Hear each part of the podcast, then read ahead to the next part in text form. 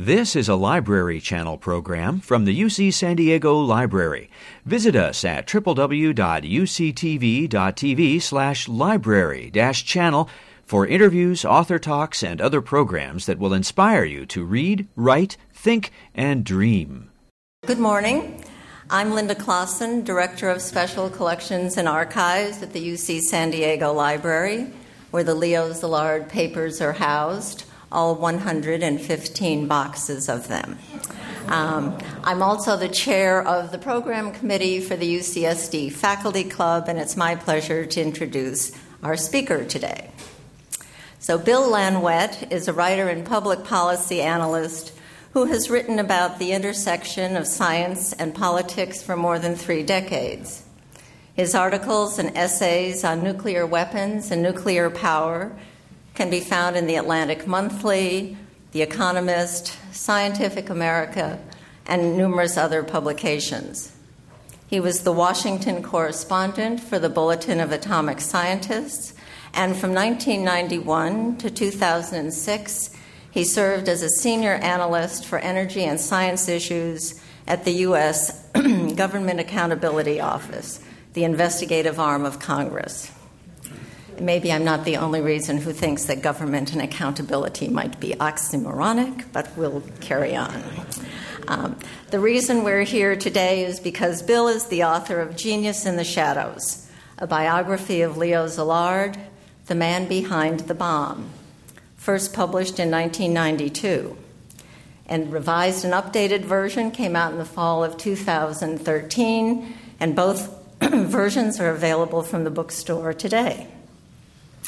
Much of Bill's research was done here at UC San Diego in special collections because of the library's collection of Szilard's personal archive. The Szilard papers were the first collection that I acquired for the library after I came here, and Bill was certainly one of the first heavy duty researchers to grace our reading room all those years ago.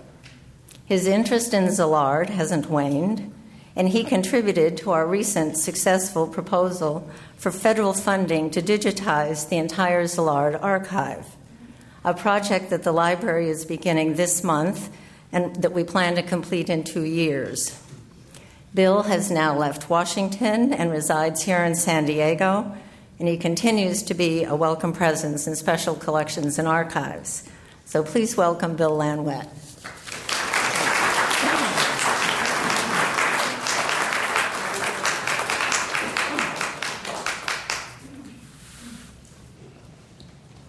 Thank you very much, Lynda. I want to thank uh, Tom and the faculty club staff, the uh, bookstore crew, Helen Weiss, who is here, Leo Szilard's niece, a UCSD uh, grad school alumna who produced a NOVA program about Szilard in 1992. And I'd like to thank my wife Joanne, who has supported and encouraged me throughout my three decades with Leo Szilard. now, to the question at hand. Well, how do you pronounce Szilard? in Hungarian, S is SH, as in Budapest. SZ is S, as in Franz Liszt. And I is E. Leo is pronounced Leo, and Szilard, Szilard. But to make things even harder, like the Chinese, the Hungarians, put the family name first. So in Budapest, he is Szilard Leo. However, since German was his family's first language, he sometimes called himself just Leo Szilard or Zillard, close to what I do with his name. He lived 13 years in Germany and another five in England and that changed his pronunciation. He even adopted the English way of beginning a phone call. Hello, Szilard here. The FBI mangled poor Leo's name. Sometimes he was Leo Spitz, his family name until he was two. Sometimes Zillard. SZ throws a lot of people, and over the years I've heard Zlard, Zealand, Sizzlard, and even Lizard. As a kid growing up, I thought Lanouette was tough. Why is he the man behind the bomb? Well, Szilard was behind it in, in two ways. First, he did more than anyone to try to create the A bomb before the Nazi scientists did. Second, during and after the war, he did as much as he could and as much as anyone to try to stop the bomb he had helped to create. Indeed, as you'll see, Leo lived both sides of the nuclear arms race, first trying to forestall, then to hasten, and then finally to abolish and outlaw nuclear weapons. Today I'll share some highlights of his life, concluding with his time here in San Diego. What did Szilard's friends and colleagues think of him? To them, he was quirky, infuriating, and inspiring, often all at once. And to this biographer, Szilard was puzzling and profound. He was a contrarian and a provocateur in both science and politics. His sister in law, Ferenczi Racker, said Leo was not a person, he was a phenomenon. And his friend Hans Bethe, a Nobel laureate in physics who discovered how the sun works, said of Szilard, he was one of the most intelligent people I have ever known. His mind worked quickly and profoundly. And he was able to come to ideas that most of us appreciated only after many hours of talk. This was his strength and, of course, also his weakness. His ideas, he was always ahead of his time. His ideas often were expressed in paradoxes, and the paradoxes were not always understood. Szilard's need since childhood was to be different and even disruptive, and these he played out in both science and politics. And I think it kept him from gaining the support that institutions might have otherwise given him. Regrettably, Szilard's whole creative style led him to the forefront of science, but sometimes left him by the wayside of society. Though not a mad scientist, Leo Szilard could be maddening. The more I learned about Leo, the more I felt sorry for him. He had such an intense moral conviction, but sometimes a too strong trust in the powers of reason. Einstein used to chide him about that. All his life, he sought to create more and more ways to make this world a better and safer and more livable place. But he could be his own worst enemy, sometimes not even knowing when he was serious and when he was kidding. Szilard wrote political satires, including My Trial as a War Criminal and The Voice of the Dolphins. He wrote delightful children's stories and clever science fiction. He even composed his own Ten Commandments. Szilard bragged that his favorite hobby was baiting brass hats, and that set him in constant conflict with General Leslie Groves, the military head of the Manhattan Project. In fact, Groves came to despise Szilard so much he tried to have him jailed during World, during World War II, and afterward he even tried to discredit his scientific work by writing to encyclopedia editors and saying that they should reduce or delete their entries on Leo Szilard. Szilard was an intellectual bumblebee said the Nobel laureate Francois Jacob. As Jonas Salk said, Leo cared not to carry the torch, but simply to light it. And when there were not others to carry, he did so himself. Here are some highlights from an amazing life. Leo Szilard was born February 11th, 1898, to a middle class assimilated Jewish family in Budapest. Until high school, he was tutored at home, which gave him a real sense of freedom and independent thinking. Bright and precocious from an early age, he grew up thinking he had to save the world himself. Szilard was an artillery cadet in World War I, and before and after the war, he studied engineering in Budapest. Szilard was fascinated by politics and economics even tried to do his second PhD in economics. During the Bela Kun Hungarian Soviet Republic in 1919, Leo and his brother Bela organized a Hungarian Socialist Students Association to try to mediate between the communists and the monarchists. But when the fascist Horthy regime took power later that year, the Szilard brothers were suspected of being communists and were followed constantly by the secret police. Horthy's regime barred Jews from studying in the universities, so the Szilard brothers declared themselves to be Calvinists, but they were still excluded.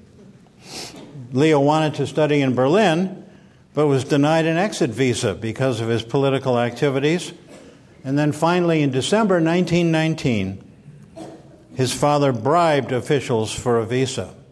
Still, to elude the secret police at the train stations, he escaped from Hungary by hopping an excursion steamer up the Danube to Vienna.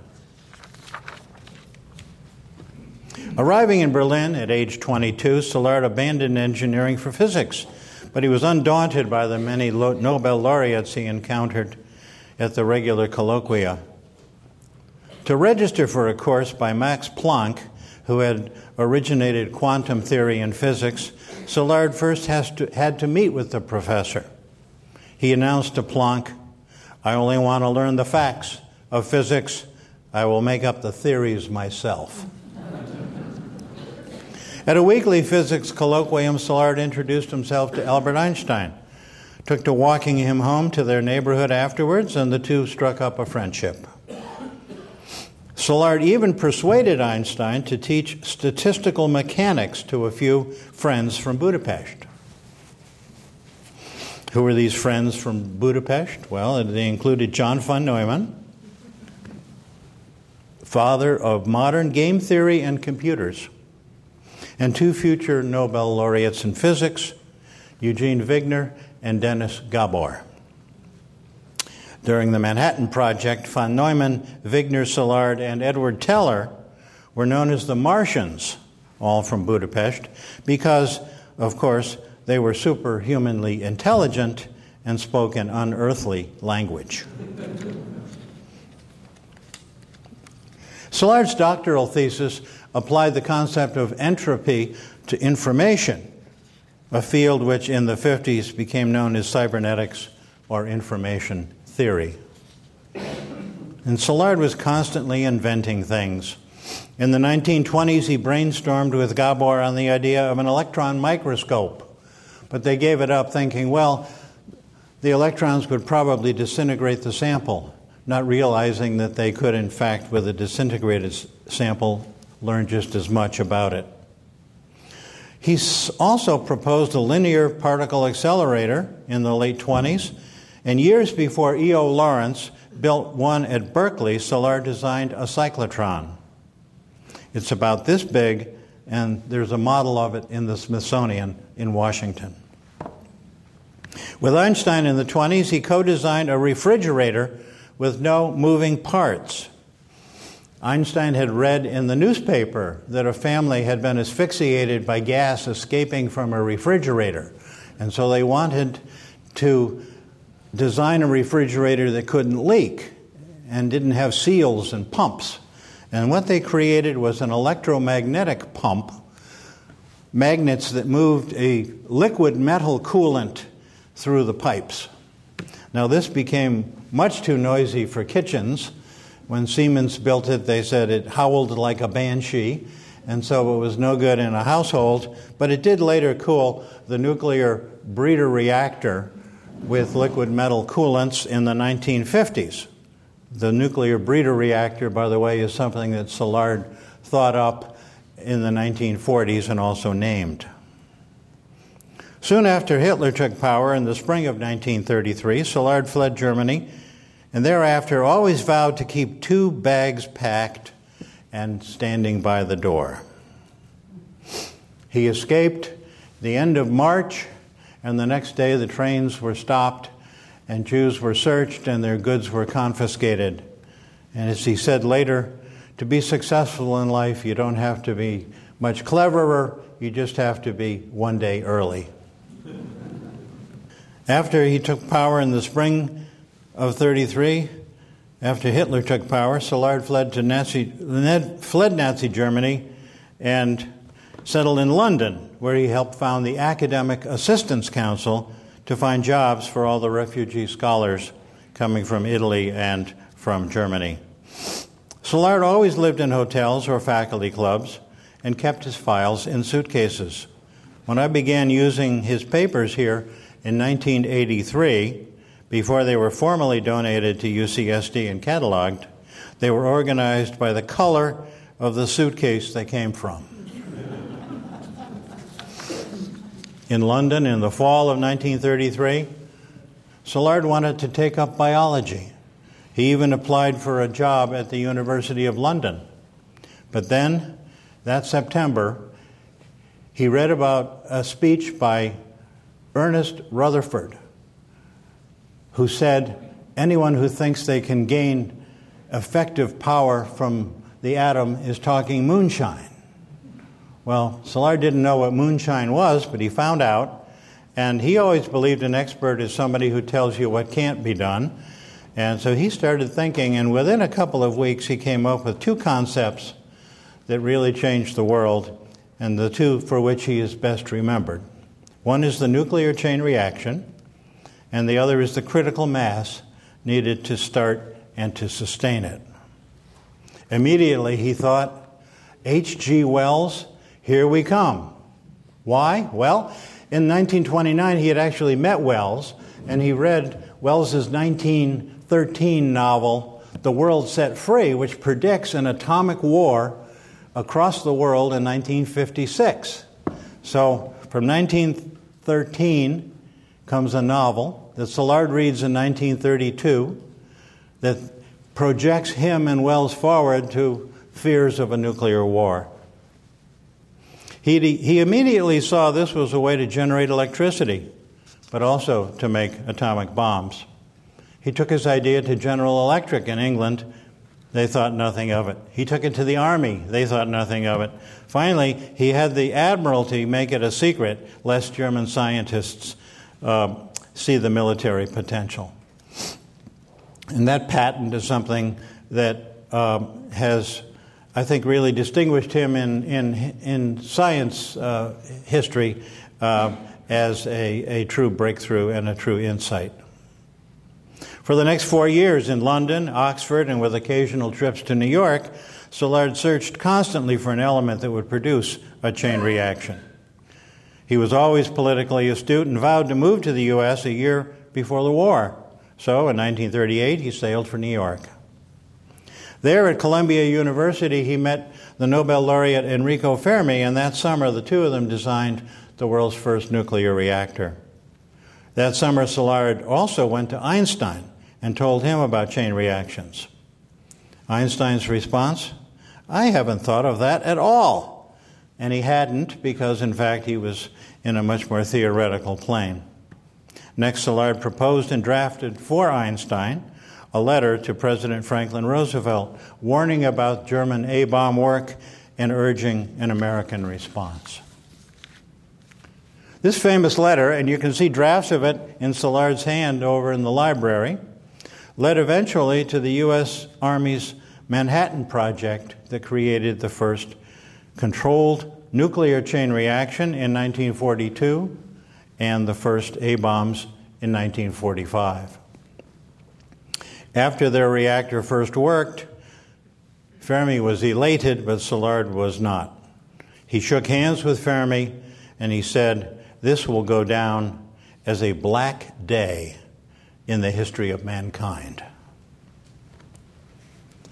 During World War II, Szilard worked eagerly to build the A bomb, but then became ambivalent about it and started worrying about post war international control.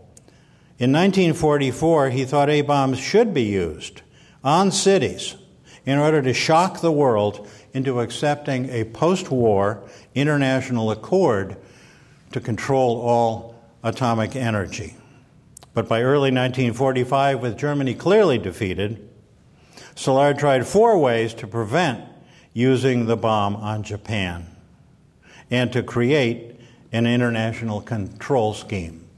He hoped at that point, perhaps through the new UN, which was just being set up in 1945. First, in March, he had Einstein send another letter, now his fourth, to Roosevelt, urging the president to meet with Szilard and to talk about post war control of this new weapon. But FDR died in April, never seeing the letter. After the war, Einstein said his only role in the A bomb's development was as Leo Szilard's mailbox. Second, in May 1945, Szilard took Einstein's letter to the Truman White House and was sent off to Spartanburg, South Carolina, to meet James F. Byrnes. Szilard took along another Manhattan Project scientist who then opposed the bomb, the Nobel laureate Harold Urey. And Urey's papers are here also. With a Hollywood screenwriter, Peter Cook, I've written a play about that encounter titled Uranium Plus Peaches. We've had several staged dramatic readings, including three in Hollywood, with Ed Asner as a terrific Leo, and we hope to film the play as a one hour TV drama in Byrnes's actual house. Byrnes was then Truman's representative on the secret interim committee deciding how to use the bomb. And he was about to be named Secretary of State. Byrnes had been at Yalta with uh, FDR and was concerned about Soviet advances after the war. And so he told Szilard that he was eager to use the bomb as soon as it was ready in order to make the Russians, as he said, more manageable after the war. I was rarely as depressed as when we left Byrnes's house and walked toward the station. Szilard recalled. I thought to myself, how much better off the world might be if I had been, if might be, had I been born in America and become influential in American politics, and had Byrnes been born in Hungary and studied physics. In all probability, there would have been no atomic bomb and no danger of an arms race between America and Russia. Back in Chicago in June of 1945, he tried to stop the bomb by drafting the Frank Committee report by Chicago's Manhattan Project scientists. This urged the Secretary of War to demonstrate the bomb before it was used on cities. And finally, in July of 1945, days before the A bomb was first tested, Szilard tried a final, desperate way to stop it. He drafted and circulated a petition to the President urging moral consideration before using the bomb on cities and advocating international control for this new and awesome weapon. In all, 155 Manhattan Project scientists signed that petition. The Army was suspicious, and so they conducted a poll, and they found 83% of the project scientists favored a demonstration before military use. When Hiroshima was bombed, Szilard said he felt a sense of relief. Why? At last, he could discuss the A bomb publicly. He could educate the public. But when he tried to publish his petition in Science magazine, his nemesis, General Groves, had it classified secret. And it wasn't declassified and published until 1963, the year before Szilard's death. After World War II, Szilard said the most powerful weapon to come from the Manhattan Project was not the A bomb, it was the secret stamp. After the war, Szilard wrote to the nuclear pioneer Niels Bohr Theoretically, I'm supposed to divide my time between finding what life is and trying to preserve it by saving the world. At present, the world seems to me beyond saving, and that leaves me more time free for biology. But Szilard never abandoned hope. In arms control, he schemed to open back channels, contacts with U.S. and Soviet scientists. Beginning in 1957, he was a leading participant in the Pugwash conferences on science and world affairs, which won the Nobel Peace Prize in 1995 on the 50th anniversary of Hiroshima. Szilard also maintained hope, maintained hope when diagnosed with bladder cancer and in 1960 devised his own radiation therapy to eradicate it. Also in 1960, during a private two hour meeting in New York with Soviet Premier Nikita Khrushchev, Szilard got him to agree to the idea of a Moscow Washington hotline. Aiming to bring the sweet voice of reason to the new Kennedy administration, Szilard moved to a hotel near the White House to lobby the President and the Congress on arms control. And in 1962, he founded the first political action committee in this country for arms control, the Council for a Livable World, which thrives today, has helped to elect more than 100 candidates to the Senate and more than 200 candidates to the House who favor arms control and disarmament. The Council's chairman, Ira Lechner from Escondido, is with us today, and I hope that uh, you can uh, say hello to him if uh, you have the time. In biology, Szilard was always that intellectual bumblebee among the founders of molecular biology, but too impatient to share discoveries through peer reviewed journals. He just convened the best minds in monthly dinners and brainstormed with them, saving, he said, months and months for sharing new ideas. He was first to devise a way to clone living mammalian cells, and he saw that enzymes control their growth by an on off process called negative feedback. This insight gained others the Nobel Prize, for which they credited Szilard in their speeches in Stockholm. Szilard's studies of cancer and aging and memory are praised today for their early insights. And ever the contrarian, he also proposed that scientists be limited. Once they get a PhD, they are only allowed in their career to publish 100 papers. That would force them to decide which ideas are truly important. He loved creating new institutions, and with the Nobel laureates John Kendrew and Max Perutz, he created the European Molecular Biology Organization, modeled on CERN, the Nuclear Study Center in Geneva. EMBO now thrives in Heidelberg, Germany, and its library is named for Leo Szilard. Well, how did Leo find his way here to San Diego? He first came in 1957 to consult on novel ideas for nuclear reactor designs at General Atomics. Clearly, he loved the weather, spent little time in GA's offices, but instead worked outdoors at his hotel, jotting on a notepad. Just being here was a delight, and he returned the next summer.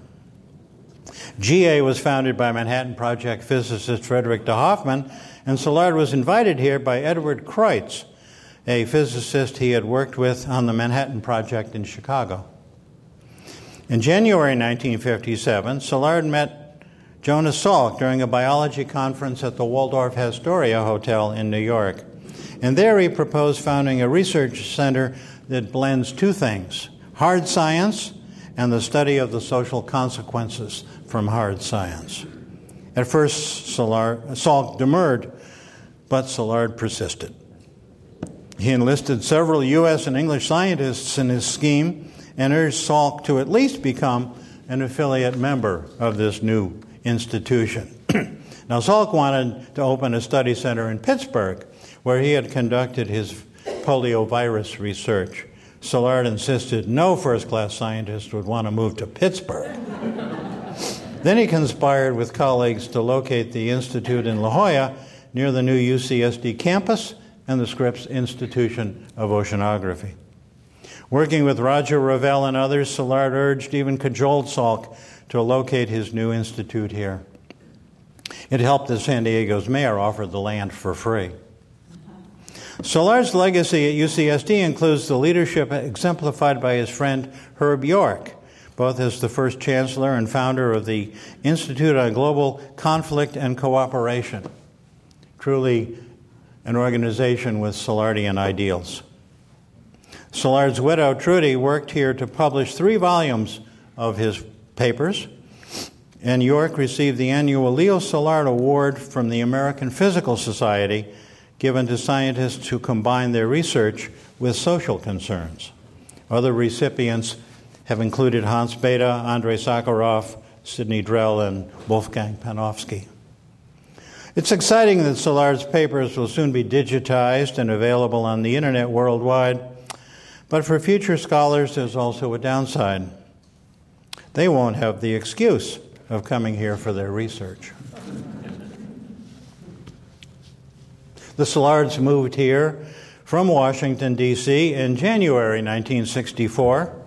As Trudy recalled, we stayed in the best suite at La Valencia, and in two weeks I was sold.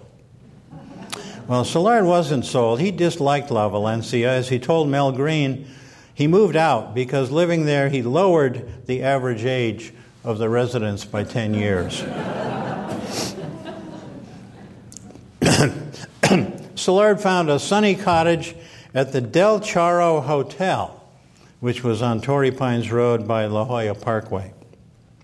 The Del Charro was owned by a Texas oil man named Clint Murchison, who also bought the Del Mar racetrack because he liked horse racing.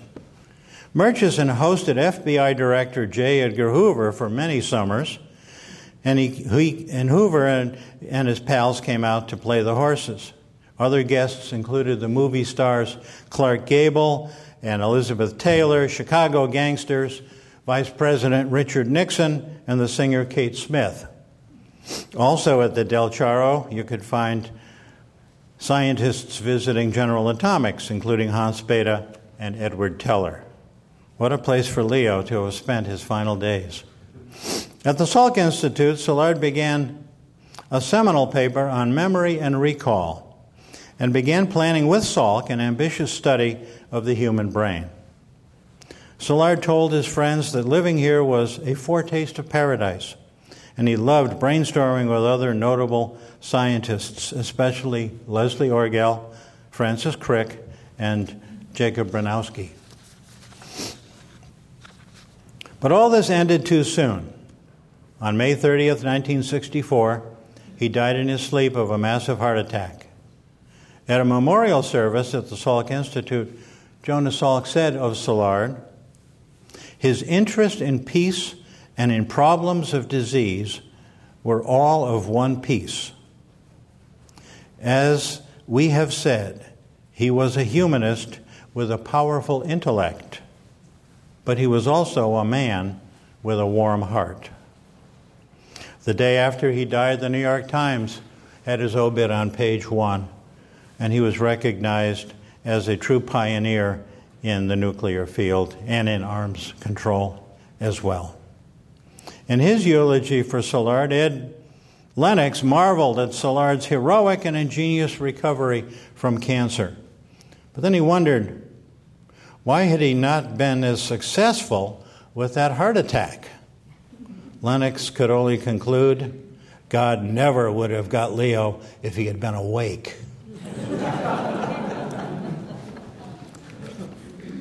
After the service, Szilard's friends chuckled when they heard about his idea for scattering his ashes.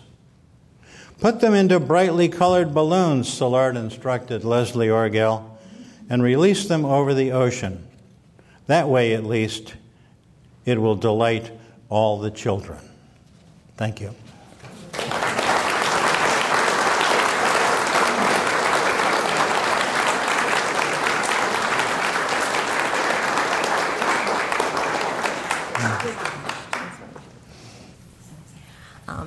Bill will certainly um, answer questions if you have any. Szilard was trying to make children happy by releasing his ashes in balloons. Did he try to make everybody happy? No, no, no. It was a sarcastic statement on his part because he did not make everybody happy. You know, he had a hard life socially. Well, I think I think he did try to make everybody happy, except when he insulted them. Uh, I know uh, he was at a seminar with Einstein in the 20s, and Einstein put an equation up, and Szilard said, You know, that's stupid. And Einstein very meekly looked at it and had to agree. I mean, he, he, he could be really pretty crude, but, but he could also be really gentle. He loved reading stories to kids, and he loved uh, making up stories for kids as well as his science fiction. Hi, I'm Mehdi Saram. I'm a nuclear guy. Uh, I've read your book, great book, but I have a question. The fact that he's a genius, ahead of his time, how can a person, you know a lot better, how can a person change, diametrically oppose a U turn, help develop the weapon, push for the chain reaction, the Chicago pile, and two years, three years later, like many others, change his views. Oppenheimer is also my hero. Second question is Edward Teller to me. He sold himself to me. He's a no good guy. Fermi is a genius, honorable guy. He was accused of this and that, and it was wrong. Could you put these people at the level who are your heroes besides Leo? And why did he push for something that later he changed his mind within two years? Thank you. Well, Szilard and Einstein both considered themselves pacifists. And when they decided to warn President Roosevelt about German A bomb work, they did so very reluctantly. And in fact, after the letter was sent off, Szilard sat down and wrote his own version of the Ten Commandments. That's how profound I think the experience was to set in motion something so powerful. But they thought correctly that the Germans were ahead of us in the race for the bomb. In 1939, when the fission of uranium was announced, the Germans right away applied their scientists to the Army. We didn't do that until June of 1942. There's a strange crossover, and it touches on the question of whether you favor or don't favor something. We were desperately racing the Germans, and that's why Einstein and Szilard and others wanted to develop a weapon as a defensive weapon. In June of 1942, finally, the U.S. Army took over the work that Fermi and Szilard were doing and created the Manhattan Project. We scaled up at that point, full steam ahead. Ironically, the same month in Berlin, the scientists, among them Heisenberg, went to Speer, the munitions director, and he said, We can't have a weapon before we win the war. There's no point in working on it. Besides, our labs are being bombed, we're going to have to move. So, the same month that we scaled up full steam ahead, the Germans effect- effectively shut down. As to how Szilard changed his mind, both he and Einstein didn't have regrets. They said it was the only rational thing we could do from what we knew about the German efforts. But by the spring of 1945, with Germany defeated, Szilard and others were concerned about the post war control and about using this awful weapon on on cities. So I think it's of a piece that he favored using it when it was clearly in need of a defensive weapon, but then opposing it when it would be the first offensive use of nuclear weapons. I think some of my, my other heroes include uh, Richard Feynman. Uh, I think also Andrei Sakharov, and I think uh, Hans Bethe certainly was. They all worked on weapons, but with the notion that they be defensive. I want to add something else about Sakharov. Szilard wrote a story in 1947 called My Trial as a War Criminal. And he said in this political fable that the Russians win World War III and they invade the United States and they round up all the people who worked on the A bomb Oppenheimer and Fermi and Szilard, James Byrnes, Truman, and they're going to try them as war criminals. But then something happens and it, and it, uh, it doesn't happen. Uh, uh, the point was that Szilard considered himself a war criminal in one sense. In 1961, that story was published in The Voice of the Dolphins and Other Stories, which Leo Szilard published in the United States. Victor Adamski, who was Sakharov's right hand man, translated that story and showed it to Sakharov. And Adamski said it changed Sakharov's mind about his responsibilities with nuclear arms control, and he remembered it for the rest of his life as being a turning point. Richard Rhodes describes this in his book Dark Sun. Next question. Uh, Bill, the the Hungarian cri- the uh, Ukrainian crisis that we are now facing. Uh, in 1990 uh, and 91, at the breakup of the Soviet Union, uh, that that began a deal that was worked out between the United States and Russia with respect to the transfer of uh, Ukrainian nuclear weapons, which at that point was the third largest assemblage of nuclear weapons in the world. The Ukraine had over 5,000 nuclear weapons. Uh, ICBMs, 1,800 ICBMs with nuclear weapons at the, uh, on the warhead, all left over from the Soviet Union. Um, could you comment as to what would be the consequences today as a result of that deal worked out between the United States, Russia? We paid the Ukraine cheap price, half a million dollars, for the Ukraine to destroy all of their nuclear weapons by giving it to Soviets and who destroyed it under supervision, all of their, their missiles, all of their offensive power, and became a non nuclear power. Can you imagine today what would be the crisis like in Ukraine if that deal had not been worked out and, and that kind of cooperation had not existed uh, in the 90s? And could you also tell us when did you start your research on, on, uh, on him and, and what inspired you to keep that up for so many years?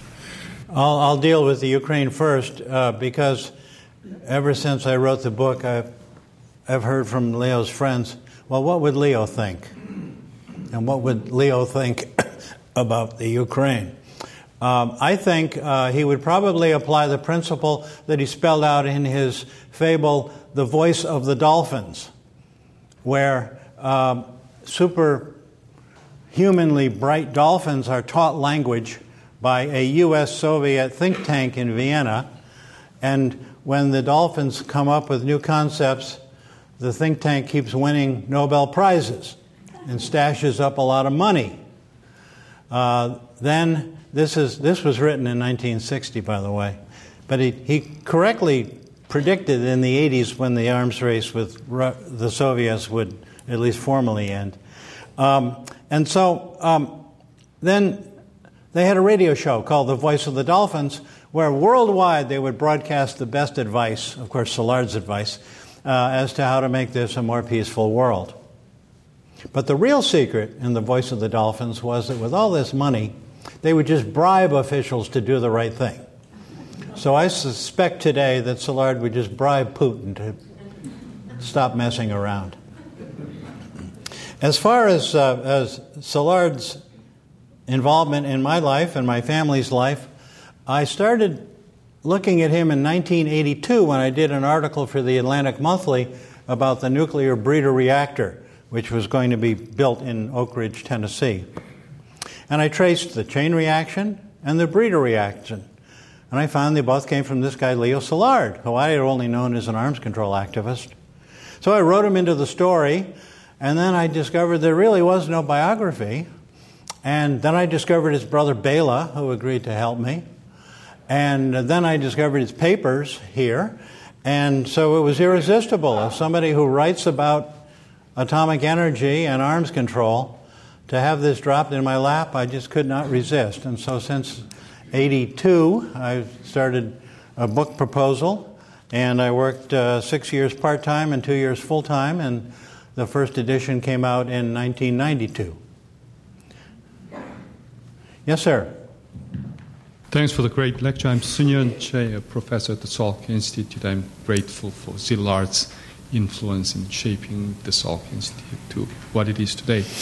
My question is very simple. Did the German uh, Army or U.S. Army have to uh, have a license from uh, Columbia I'm University? Sorry, can you speak up? Did they did they have to uh, obtain the license from Columbia University for the use of chain reaction? A license? Yeah. Because of a patent. Patent.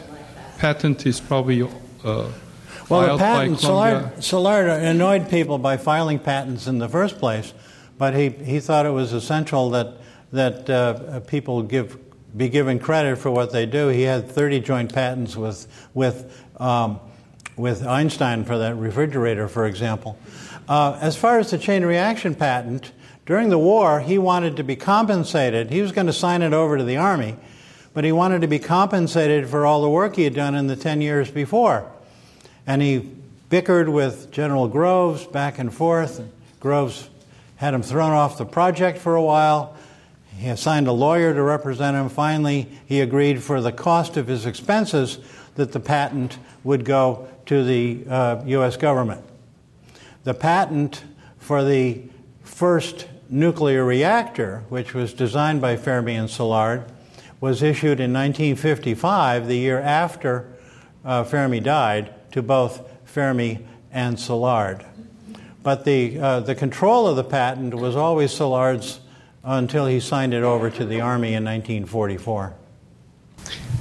I'm wondering if my, if my understanding of Szilard is correct. I admired your book a great deal. There are people who have a constitutional disinclination for doubt. Um, Teller, Szilard's sometime friend, is one. Einstein, excuse me, Oppenheimer has a constitutional inclination for doubt as he wavered on Hiroshima his whole life, back and forth, depending on what day it was. Szilard also has a constitutional disinclination to doubt. Am I correct on this? A disinclination to doubt. He holds things firmly, dogmatically, and he doesn't question himself. The question is whether like some scientists, some people, uh, some scientists and some people uh, did did Szilard have a have a have a sense of doubt? I think he he was constantly doubting conventional wisdom. He was constantly doubting the assumptions that people were making, and he had a contrarian point when he heard when he heard uh, Rutherford announce, this Nobel laureate announce, you can't get useful energy from the atom, Szilard figured out a way to do it. So he was always he was always contrary in that sense of saying, well, if somebody says it's true, it probably isn't. But does he doubt himself rather than conventional wisdom? I think he did doubt. I mean, he he was into so many things, often as a novice. He and Einstein had lateral thinking and talked about all sorts of, of different things. Uh, I think they doubted their own knowledge until they could rationally describe it. And Szilard, uh, I think, struggled and even used fiction and other things to try to bring something to fruition that he might then believe in. But I think he did. I think he, he never he never doubted his own rational powers, but I think he often doubted whether, in fact, they were true and whether they were, in, in fact, effective. Thank you. Thank you. we thank our speaker once again? Thank you. Thank you. That was just great. Thanks. Thank you very much.